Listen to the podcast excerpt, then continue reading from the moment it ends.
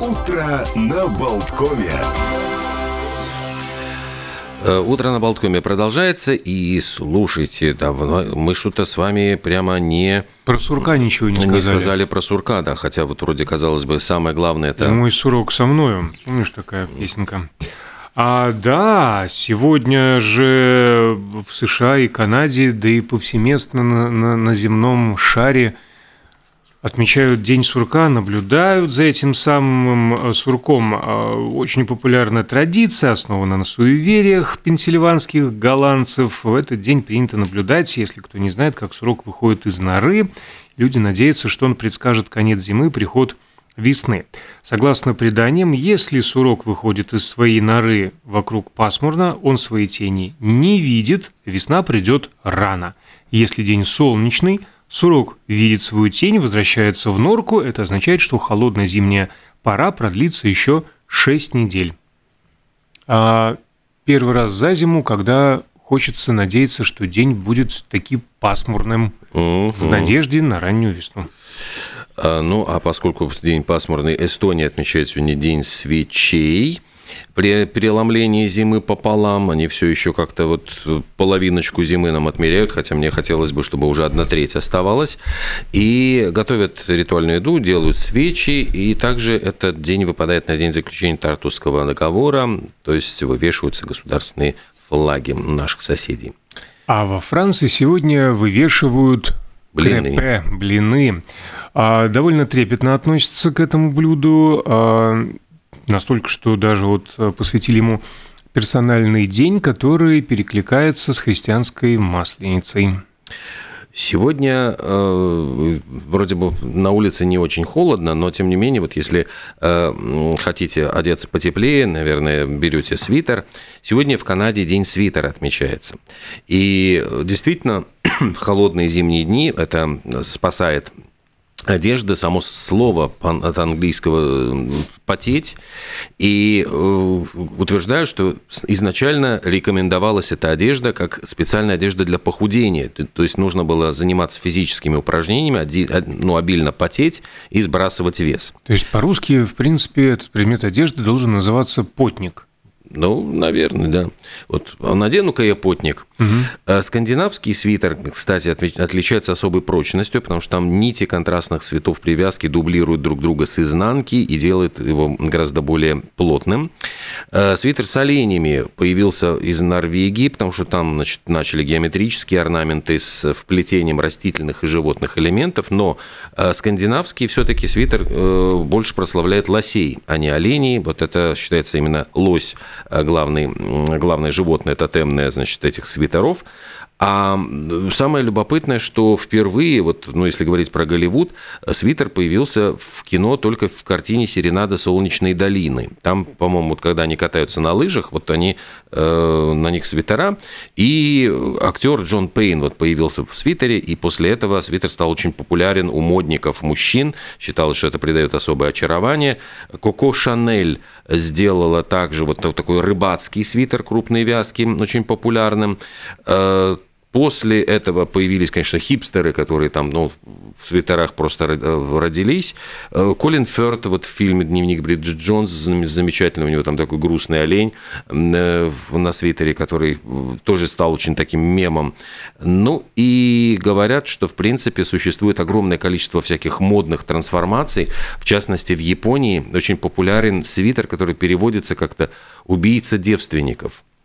Э, Дело в том, что э, деву- ну, носят его девушки, и это выглядит очень эротично, потому что на самом деле это, это, это какая-то очень хитрая одежда, которая просто прикрывает грудь спереди, с боков абсолютно открыто. И затем переходит как-то как в какие-то прям штанишки, вот ну, что-то на- на- натя- натягивает на поп. В общем, выглядит девушка безумно эротично, и считается, что это вот просто э- э- элемент соблазнения. Ну, как эротическое белье вот продают в особых магазинах под такие вот свитера. А на самом деле вот эротический потник. Ну, да, А еще очень трогательные всякие гуляют э, истории про то, как э, слоник, например, в каком-то зоопарке, там, куда его перевезли, там более северный, замерзал, и там добровольцы вязали ему там несколько недель свитерочек, чтобы он не мерз. А хомячок где-то родился без шерсти, ему тоже там э, добросердечные люди связали свитер из шерсти, он сейчас, значит, гуляет в этом, вот там фоточке я даже видел. В общем, свитер и для людей, и для животных. Сегодня день свитера. А сегодня отмечается День памяти Айн Рэнд, э, писательница, философ, основательница школы объективизма. Кто-то считает ее просто графоманкой. А, американка, но... Ну, простите, Алиса Зиновьевна Розенбаум. Розенбаум да, да, российского происхождения. Ну и самые известные работы, конечно, это «Атлант расправил плечи» и «Источник». А, на самом деле родилась она в семье э, фармацевта, очень, кстати, такого э, энергичного предпринимателя, у которого была целая сеть аптек в Санкт-Петербурге. А затем, ну, случилась революция, то, что случилось, потеряли они все, значит, свои э, накопления, уехали в Крым.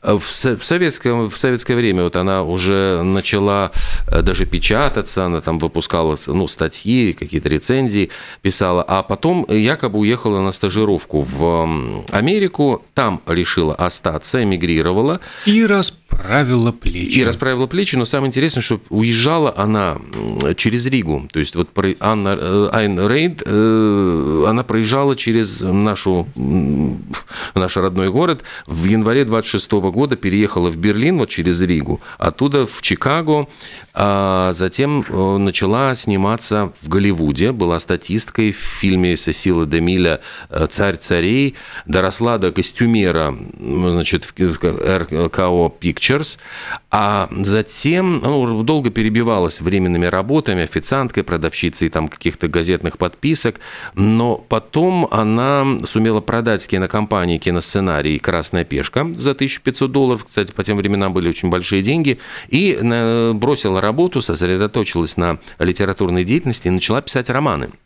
И вот э, э, такая мрачная тень э, Эйн Рейд заключается в том, что она, в принципе, привлекалась добровольно, вот пошла в Конгресс по расследованию антиамериканской деятельности, она очень ненавидела коммунистов, ну, понятно, в общем, по какой mm-hmm. причине, но она, в принципе, была как раз-таки инициатором запрета на профессию для коммунистов, для создания черных списков вот в Америке и в Голливуде. Именно вот она очень активно это пробивала, и цитировали ее, мы не должны должны ограничивать свободу слова для коммунистов, но мы не обязаны предоставлять им работу и финансировать тех, кто за эти деньги будет проповедовать идею нашего уничтожения.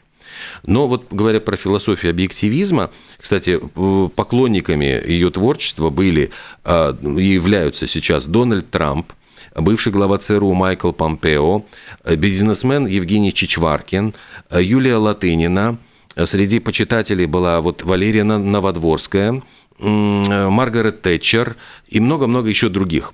Но а критики э, Рент говорят, что, в принципе, она просто вывернула идеи марксизма наизнанку.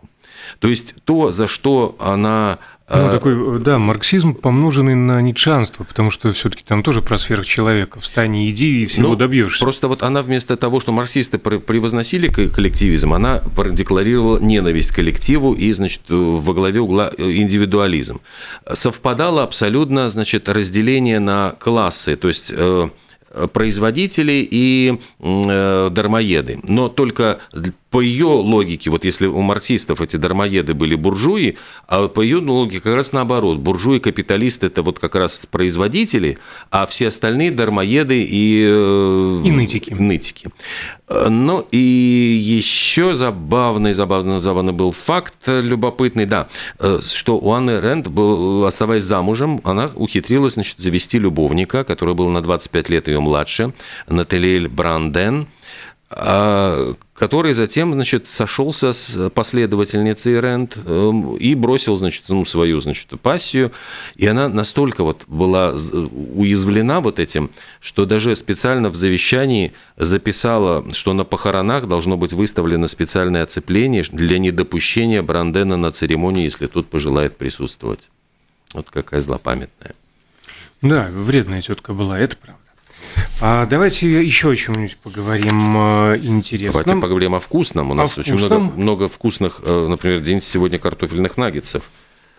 Да, очень все вредно. Но, Всё вкусное вредно. Ну, вкусное, ну, как, Как их можно... Калягин, есть хочется, Хрустящие хочется. картофельные наггетсы, которые, значит, с маслицем обваливаются в панировке с хлебной крошечкой, а Да затем ну вас. засовываются в духовочку, они там, значит, становятся такие подрумяниваются, хрустящие, разламываются. Ой, какая вкуснятина. Это в фильме «Наполеон Динамит», э, значит, там главный герой это делал, и вот стало очень популярно после этого фильма. День киви. Наверняка у вас... Птицы? Нет. Нет? Нет, фрукта. Нет. Фрукта родом из Китая, китайский крыжовник, собственно говоря, как его называли, сладкий вкус, питательные вещества, витамин С, пищевые волокна, укрепляет здоровье сердца, мозга, глаз, пищеварительной системы, богат железом и антиоксидантами. Собственно говоря, нужно кушать киви. Очень полезно. Ну, И, кстати, многие говорят, что э, поскольку раньше не было возможности хранить продукты, э, считался безумным деликатесом, если удавалось довести вот этот китайский, условно говоря, крыжовник до Европы, просто бе- бешеных денег стоил, а потом его научились разводить фермеры из Калифорнии, начали выращивать киви, и сейчас Америка является одним из крупнейших потребителей киви вообще в мире. Молодцы какие. А такая интересная историческая дата. В этот день, в 1924 году, то есть 99 лет назад, был основан Латвийский этнографический музей. Ух ты! Вот так вот. В Наш Тай- привет на, ну, на юглу летит. В Таиланде, кстати, сегодня день изобретателя отмечают. А э, любопытно, что один из королей Таиланда, Пхумимпон Адульядет, получил патент на колесно-лопастной аэрооратор. В общем, не знаю, что за... Аэрооратор? Да, Ага. Просто забавное слово. Он получил патент на смешное слово, на сочетание букв. А, кстати, про изобретение. В этот день в 1852 в Лондоне известен конкретный адрес Флит-стрит 95 обществом поклонников, между прочим, изящных искусств был открыт, чтобы вы думали, первый общественный туалет на свете. А до этого все бегали... Ну, хотя у древних угол. римлян тоже вполне себе было. Да, кстати, общественный туалет. Да, Между прочим, у древних римлян это же было место общения. Там прямо вот сидели и предавались философским каким-то беседам, разговорам. Ох, А, я там сразу, ты знаешь, да. сразу вспоминаю это антигигиеничные какие-то их правила. У них там же эти были несчастные губки. Наоборот, они следили за гигиеной, у них были специальные губки, которые Да, смачивались потом в уксусе, как бы и дезинфицировались. Ну, как-то вот Ну, слушайте, по их из-под временам... чужой ну, попы, простите, губку как-то... Ну, бррр. Ай, придираетесь вы. А день становления Первого Рейха сегодня, между прочим. В 962 году, именно 2 февраля, а, очень считавшийся порочным юноша, но при этом он э, занимал папский престол под именем Иоанна XII, торжественно вручил в римской церкви Святого Петра императорскую корону германскому королю Аттону I. И тот стал называться императором Священной Римской империи германской нации. А, Просуществовала эта империя восемь с половиной веков, пока не развалилась на 300 мелких независимых государств. А корона стала наградой королю за то, что он своим войском помог Иоанну XII вернуть папские владения, удержать власть в борьбе с римской аристократией. Сам папа принес присягу верности императору, но очень скоро ей изменил, выступил против Атона, вынудив его на следующий год вернуться в Рим. На этот раз император устроил суд, припомнив Иоанну все, что можно было, и поставил папы Льва VIII. А вот так Рим- вот одного папу поменял на другого. более того, он э, На отчима. обязал римлянов, э, римлян м, никогда не избирать папу без согласия императора. Но там борьба между э, папами только начиналась за власть, и каждому новому императору приходилось заново завоевывать Италию и так далее. А еще э, в этот день, уже в 1046 году, в англосаксонской хронике монах-летописец отметил, что наступили такие холода, каких не помнит никто из живущих. И это первое дошедшее до нас упоминание о так называемом малом ледниковом периоде. Э, резкое изменение климата в Европе, оно продолжалось почти 200 лет. Причем, э, в самом деле, это было так, такое достаточно драматическое событие, потому что в северных районах, вот особенно там, по-моему, Скандинавия, Северная Германия, э, там э, резко сократились урожаи за вот наступление этих холодов, и народ массово хлынул, просто началось тоже вот какое-то такое небольшое переселение народов, и э, действительно вот это был тяжелый такой период в Европе, мы же все как-то забываем, знаешь, вот в Древнем Риме там не было стекол, практически не было отопления, там люди жили, завернулся в простынь, пошел, значит, там на форум речь толкать. То есть погода стояла достаточно такая, скажем, приятная, летняя круглый год. А как ударили эти холода, мало не показалось. Ну, и, ты знаешь, у меня просто большой тут такой про пляж рассказ. Так. Я думал, с удовольствием успеем, послушаю про успеем. пляж. Дело в том, что вот да, отправимся на пляж, потому что в 2000 году в США прошла премьера фильма «Пляж» Леонардо Ди Каприо. Это была первая картина после грандиозного успеха в «Титанике» Ди Каприо. Э, режиссером был Дэнни Бойл. Фильм был основан на одноименном романе Алекса Гарленда 96 года про э, путешественников, которые попадают на какой-то запретный, значит, вот, ну, какой-то закрытый для туристов местечко, где коммуна, ну, таких хипующих, ну, в общем, людей, э, которые... Э, затем все сами прочитайте, если не читали или не И смотрели. Посмотрите, да. если не смотрели. Дело в том, что говорят, что Ди Каприо очень тщательно выбирал, то есть почти два года потратил на выбор следующего проекта, отверг более ста сценариев, и до последнего, в общем, Дэнни Бойл не знал, будет ли Ди Каприо с ним сниматься или нет. Но надо заметить, что этот выбор Ди Каприо рассорил Дэнни Бойла с его э, постоянным партнером, с э, Юэном Макгрегором, который снимался в трех предыдущих его картинах. А там «Неглубокая могила», «На игле» и какой-то еще, по-моему, был фильм с э, Дэнни Бойла, с Юэном Макгрегором. И тот э, абсолютно был уверен, что он получит, но поскольку он, ну, он как бы альтер-эго этого режиссера, он очень верил в то, что ему предложат сыграть главную роль. И когда этого не произошло, он был настолько оскорблен, что они несколько лет вообще не, не общались и не разговаривали. Но затем Макгрегор как бы признал, что он слишком был, может быть, по молодости лет, ну, таким нонконформистом, то есть, ну, вот он как бы не, не понимал того, что, ну, да, это вот был очень большой дорогостоящий проект, и Юэн Макгрегор тогда не был такой звездой, как Ди Каприо.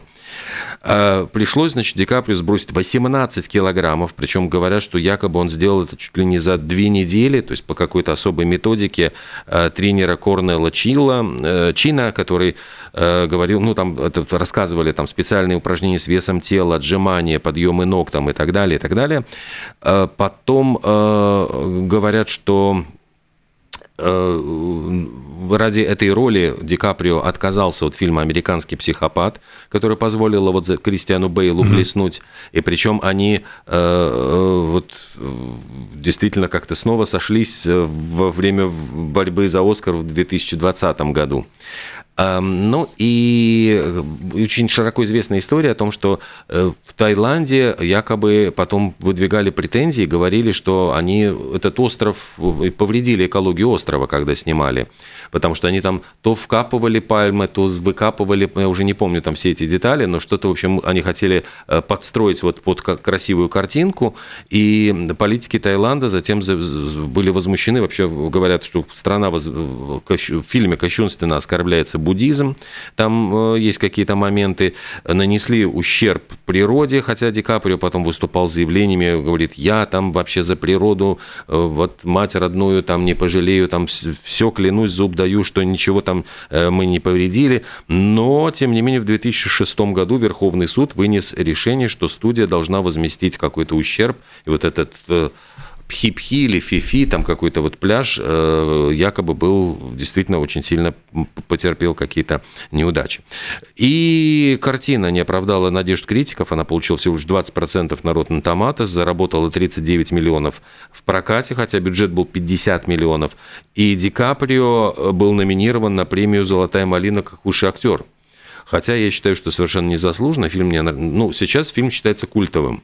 Его смотрят с огромным удовольствием, и там шикарная музыка, саундтрек ну, да, потрясающий, да, да. и картинка очень яркая, интересная. И, кстати, есть интересный вариант, был DVD релиза с альтернативной концовкой, где э, героиня Тильды Свинтон кончает жизнь самоубийством, а остальные уплывают на лодке.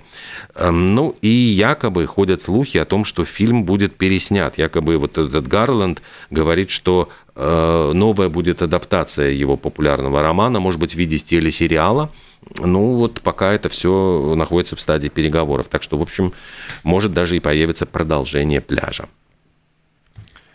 А тем временем, тем временем, тем временем, что-то я, чем-то я хотел э, продолжить.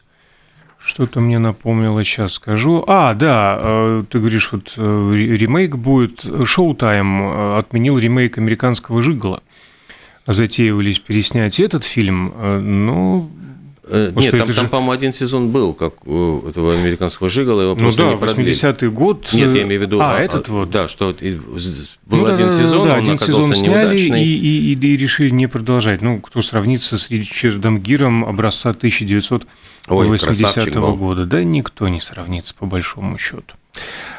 Так, у нас еще остается пару минут?